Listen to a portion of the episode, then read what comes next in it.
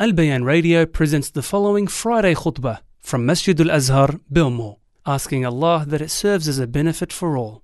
إن الحمد لله نحمده ونستعينه ونستغفره ونعوذ بالله من شرور أنفسنا وسيئات أعمالنا من يهده الله فلا مضل له ومن يضلل فلا هادي له واشهد ان لا اله الا الله وحده لا شريك له وأشهد أن محمدا عبده ورسوله.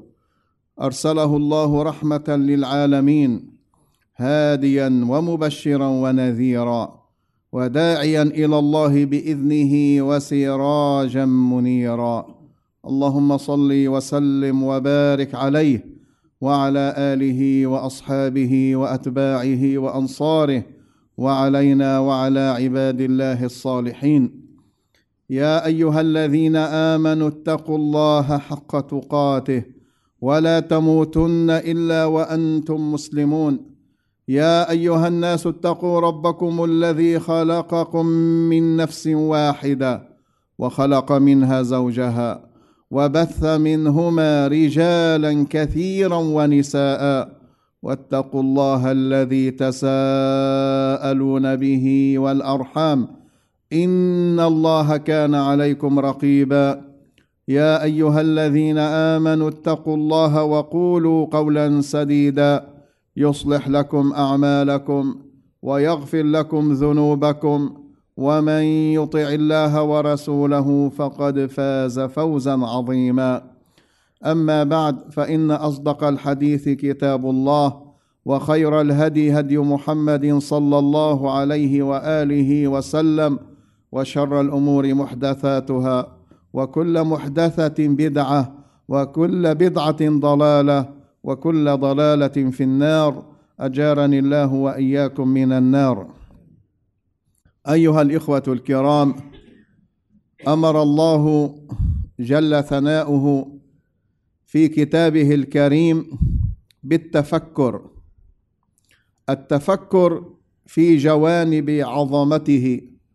ودلائل قدرته التفكر في آياته المشاهدة المنظوره المبثوثه في هذا الكون سفليه وعلويه وآياته المقروءة. فعندما تنظر في هذا الكون عندما تقرأ كتاب الله عز وجل عندما تنظر في نفسك وحولك وفي محيطك. تفكر يا عبد الله عز وجل. الثمره من التفكر الاعتبار للوصول إلى الاعتبار. فقوله جل ثناؤه إن في خلق السماوات والأرض واختلاف الليل والنهار لآيات لأولي الألباب الذين يذكرون الله قياما وقعودا وعلى جنوبهم ويتفكرون. يتفكرون للوصول إلى المعاني لاستخراج المعاني الجليلة العظيمة التي إذا وصلها الإنسان ولو بالحد الأدنى عندما ينظر وعندما يقرأ كتاب الله عز وجل هذه المعاني إذا عاشها أكرمه الله عز وجل وفتح قلبه وبصيرته لرؤيتها وللوصول إليها ازداد تعظيما لربه عز وجل وازداد طاعة وعبودية لله سبحانه وتعالى. اذا أيها الإخوة الكرام عندما تقرؤون كتاب الله عز وجل حاولوا اجتهدوا لاستخراج هذه المعاني. الطريق الطريق السبيل للوصول إلى إلى هذا الهدف وهذه الغاية العظيمة هو التفكر. وهذا لا يكون إلا بالعلم والعلم له أدوات وله وسائل. لذلك كان من أعظم وأشرف الطرق لهذا الهدف هو العلم.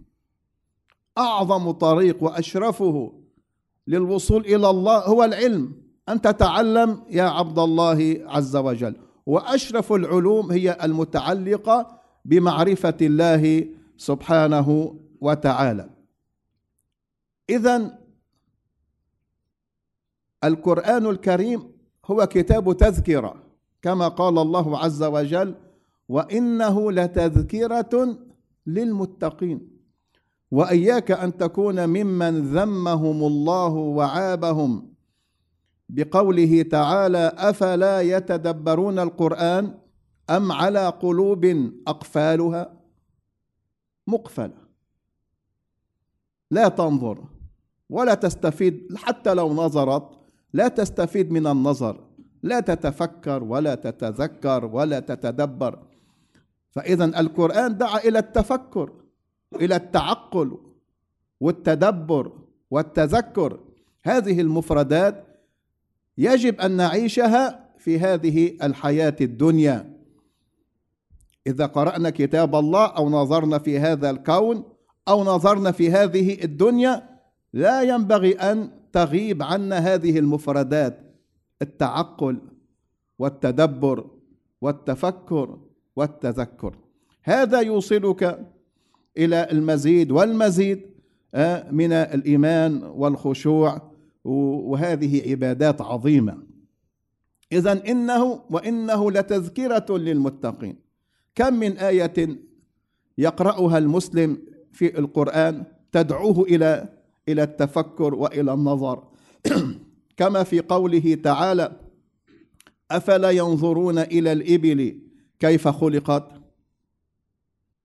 كثير من الناس لا يتعدى نظرهم إلى الإبل إنه ضخم وكبير وكذا وإلى آخره أو إلى إلى حليبه وبوله وإلى آخره. أفلا ينظرون إلى الإبل كيف خلقت؟ وإلى السماء كيف رفعت؟ وإلى الجبال كيف نصبت؟ وإلى الأرض كيف سطحت؟ فلينظر الإنسان مما خلق انظر إلى نفسك وفي أنفسكم أفلا تبصرون؟ فلينظر الإنسان إلى طعامه. هذا الطعام الذي نأكله يوميا ونتعاطى معه يوميا نعيشه يوميا. هل نظرنا إلى هذه النعمة العظيمة؟ فلينظر الإنسان إلى طعامه. أفلا ينظرون إلى السماء فوقهم؟ كيف بنيناها وزيناها؟ هذه الكواكب وهذه النجوم والمجرات والشمس والقمر وما لها من فروج والأرض مددناها وألقينا فيها رواسي وأنبتنا فيها من كل زوج بهيج تبصرة تبصرة لكل عبد منيب. في آخر سورة قاف قال الله جل ثناؤه إن في ذلك لذكرى. لمن كان له قلب. كثير من الناس أضاعوا قلوبهم وماتت قلوبهم. هذه الذكرى لمن؟ لمن كان له قلب أو ألقى السمع وهو شهيد. في حضور أيها الإخوة. في حياة. أما من أضاع قلبه ومات ومات قلبه كيف يعيش هذه هذه المعاني؟ اذا أيها الإخوة التفكر عبادة عظيمة. انتبهوا. التفكر عبادة من العبادات بل هو عبادة عظيمة. يقول ابن عيينة رحمه الله التفكر نور تدخله قلبك. عمر بن عبد العزيز رحمه الله قال التفكر في النعم من أفضل العبادة أو أفضل العبادة. التفكر في النعم التي أنت فيها منغمس فيها تعيشها أحاطت بك من كل جانب. نعم لا تعد ولا تحصى. أن تتفكر في هذه النعم في نفسك وفي مالك وطعامك وأولادك وعائلتك وإخوانك وما أحاط بك. هذا من أفضل العبادات.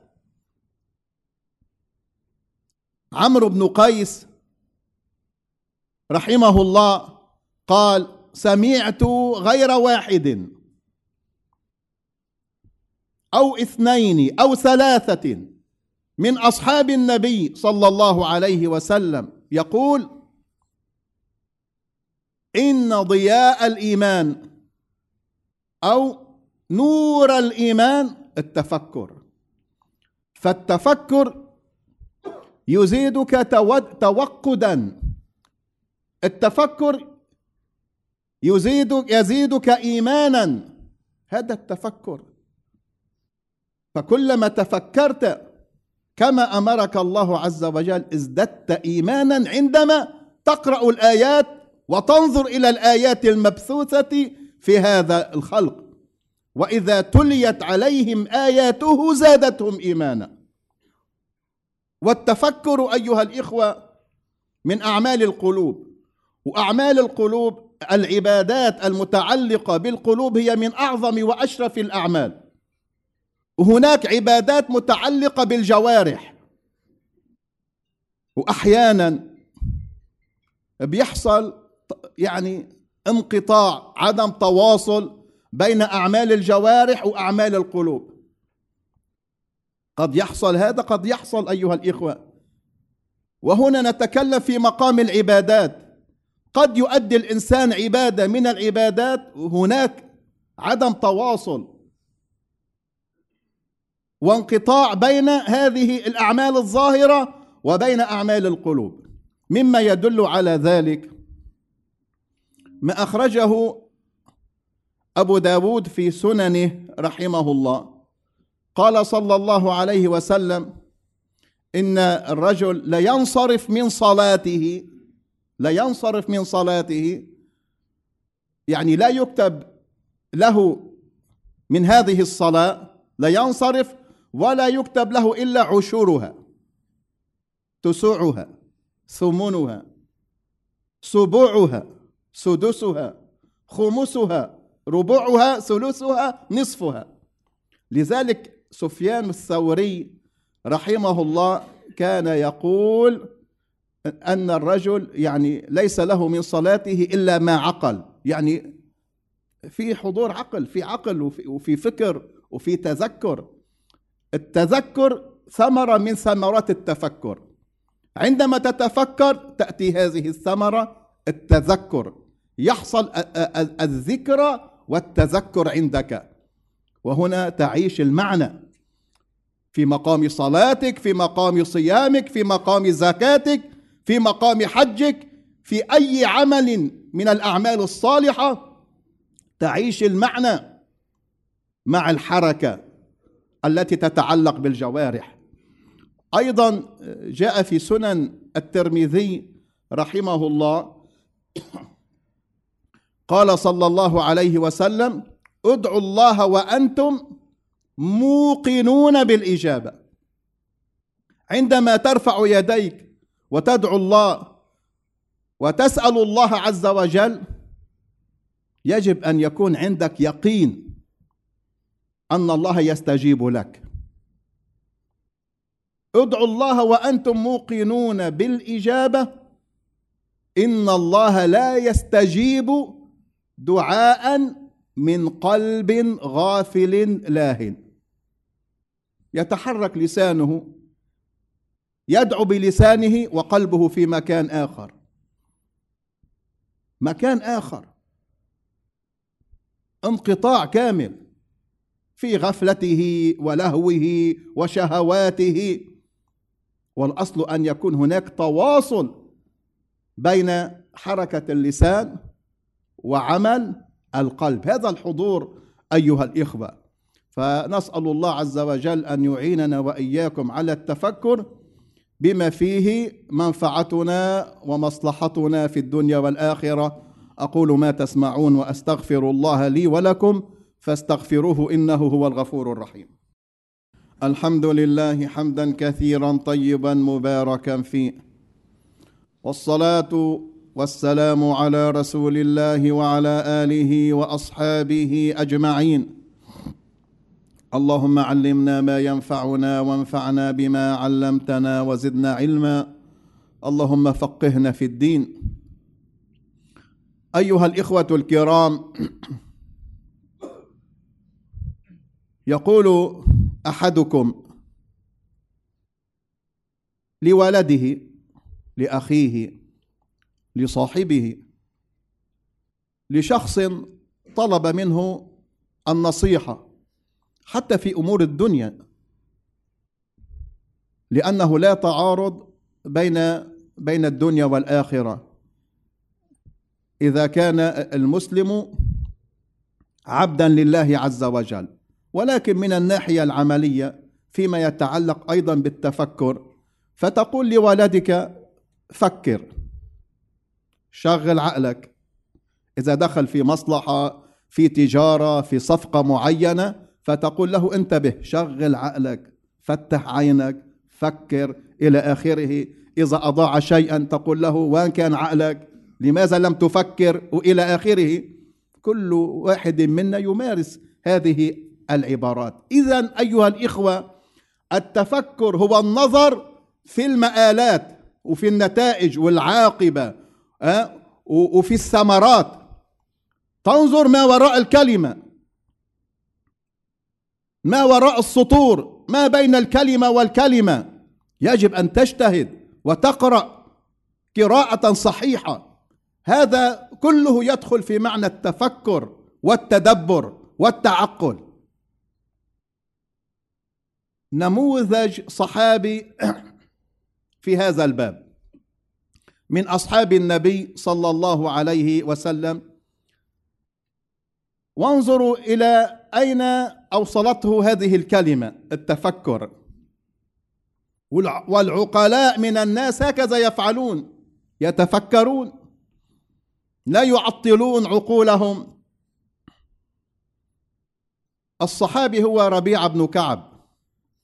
صحابي جليل من فقراء المهاجرين ومن أهل الصفة رضي الله عنه أكرمه الله وشرفه بخدمة النبي صلى الله عليه وسلم.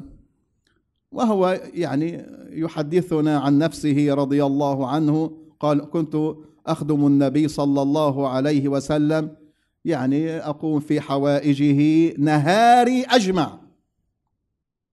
طيلة النهار متفرغ في خدمة النبي صلى الله عليه وسلم. إذا صلى رسول الله صلى الله عليه وسلم العشاء الآخرة دخل بيته رسول الله صلى الله عليه وسلم وهو أي ربيع رضي الله عنه ماذا يفعل؟ أين ينصرف؟ بيته المسجد. يجلس بباب النبي عند باب النبي صلى الله عليه وسلم. بالنهار في خدمته وليلا أين مبيته وأين يقيم؟ عند باب النبي صلى الله عليه وسلم. لماذا يا ربيعه يخبرنا ربيعه يقول لعله أن يحدث شيئا يريد شيئا. رسول الله صلى الله عليه وسلم أنا جاهز حتى ألبي ما يريد. أنا بكامل جهوزي جهوزيتي في خدمته. صلى الله عليه وسلم. يقول ربيعه فكنت أسمعه أي من وراء الباب يقول سبحان الله سبحان الله سبحان الله وبحمده. إذا دخل بيته كان يردد هذه الكلمات.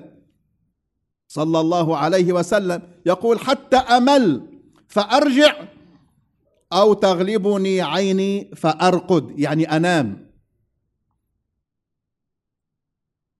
النبي صلى الله عليه وسلم كما يقول ربيعه يعني لما يرى من خفة كان سريع الخدمة سريع الخدمة يلبي ما يأمره به رسول الله صلى الله عليه وسلم بخفة بسرعة ويتفانى في خدمته. فسأله مرة يا ربيعة سل اسألني يا ربيعة فأعطيك. والسؤال مفتوح أيها الإخوة. وليس محددا وليس له سقف. يا ربيع سلني فأعطيك. وهذا كان من كريم أخلاقه صلى الله عليه وسلم. إن كان هناك من محسن في هذه الحياة الدنيا من البشر فهو سيد المحسنين وسيد الكرماء صلى الله عليه وسلم. فقال ربيعه يعني انظر في أمري يا رسول الله. يعني قال له امهلني حتى انظر في أمري. يعني ما أجابه وما سأل ربيعه قال ثم أعلمك. فرجع وفكر في الأمر ربيعه هكذا قال ففكرت. ففكرت. فعرفت أن الدنيا منقطعة زائلة.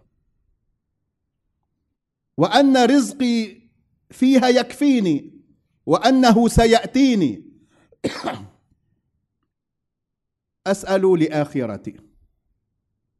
فكر بالموضوع ويعني وناقش الموضوع بينه وبين نفسه. قال الدنيا منقطعة. ونحن مشاريع أموات. وبعد قليل نرحل. والآخرة باقية. قال أسأل لآخرتي. والنبي صلى الله عليه وسلم يعني مكانته ومنزلته عند الله عز وجل. ثم يعني التقيا. فقال يا ربيعة ماذا فعلت؟ قال نعم. قال سؤالي وطلبي طلبي وإجابتي أن تشفع لي إلى ربك. أن تشفع لي إلى ربك. أن يعتقني من النار. هذا طلبه. أن يعتقني من النار. قال من أمرك بهذا يا ربيعه قال والذي بعثك بالحق ما أمرني به أحد.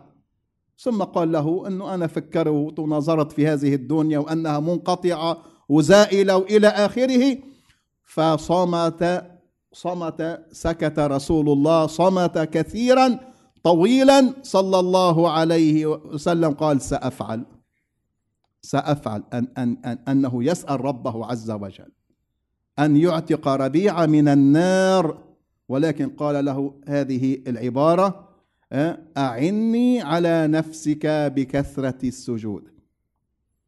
وهذا يدل على أهمية الصلاة والإكثار آه، من الصلاة. وهون السجود هنا كناية وعبارة عن الصلاة. لذلك أيها الإخوة الكرام أيضا هذا يذكرنا ويعلمنا بأهمية الصلاة والاهتمام بالصلاة والمحافظة على الصلاة. والإكثار أيضا من النوافل في هذا الباب باب الصلاة. فانظروا إلى ربيعة رحمه الله. كيف فكر وأين أوصله هذا التفكر يعني إلى هذه النتيجة العظيمة؟ فنسأل الله عز وجل أن يعيننا على ذلك. أيها الإخوة الكرام دائما التفكر متعلق بما يصلحك وبما ينفعك وبما فيه خيرك ولكن أعظم أنواع التفكر هو التفكر الذي يوصلك ويقربك من الله وإلى الله سبحانه وتعالى أه؟ التفكر يجب أن يغلب عليه هذا الهم هم الآخرة وتفكر في أمر دنياك. ما في مشكلة وما في تعارض ولكن دائما يغلب يغلب عليك فيما يتعلق بالآخرة فيما يتعلق برضا الله فيما يتعلق بالجنة.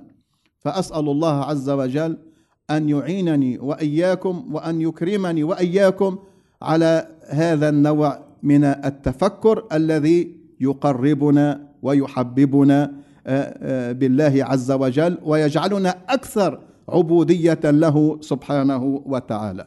إن الله وملائكته يصلون على النبي. يا أيها الذين آمنوا صلوا عليه وسلموا تسليما. اللهم صل على محمد وعلى آل محمد كما صليت على إبراهيم وعلى آل إبراهيم. إنك حميد مجيد. اللهم بارك على محمد وعلى آل محمد. كما باركت على إبراهيم وعلى آل إبراهيم إنك حميد مجيد. اللهم إنا نسألك في هذه الساعة المباركة وفي هذا اليوم العظيم أن تجعلنا من عبادك المتقين. اللهم اجعلنا من عبادك الصالحين. اللهم اجعلنا من عبادك المخبتين. برحمتك يا أرحم الراحمين. اللهم املأ قلوبنا إيمانا ويقينا ورضا. اللهم املأ قلوبنا إيمانا ويقينا ورضا وخذ بنواصينا إلى ما تحبه وترضى. يا حي يا قيوم برحمتك نستغيث. أصلح لنا شأننا كله. اللهم أصلحنا وأصلح أزواجنا وأولادنا وأحفادنا وذرياتنا. اللهم أصلح عبادك المؤمنين المسلمين أينما كانوا. اللهم يا أرحم الراحمين يا ذا الجلال والإكرام يا حي يا قيوم. أجب دعوتنا وتقبل توبتنا وسدد ألسنتنا وثبت حجتنا برحمتك يا أرحم الراحمين. يا ذا الجلال والإكرام أرنا الحق حقا وارزقنا اتباعه. والباطل باطلا وارزقنا اجتنابه. يا أرحم الراحمين. اللهم ارحم أمة محمد. اللهم ارحم أمة محمد صلى الله عليه وسلم. اللهم احفظهم بحفظك. اللهم امكر لهم ولا تمكر عليهم. اللهم انصرهم ولا تنصر عليهم. اللهم كن معهم ولا تكن عليهم. اللهم عليك بأعدائهم. اللهم عليك بأعدائهم. اللهم عليك بأعدائهم. اللهم اغفر لنا ولوالدينا ولمن له فضل علينا وللمؤمنين والمؤمنات الأحياء منهم والأموات. اللهم صل وسلم وبارك على عبدك ورسولك محمد وعلى آله وأصحابه أجمعين وأقم الصلاة.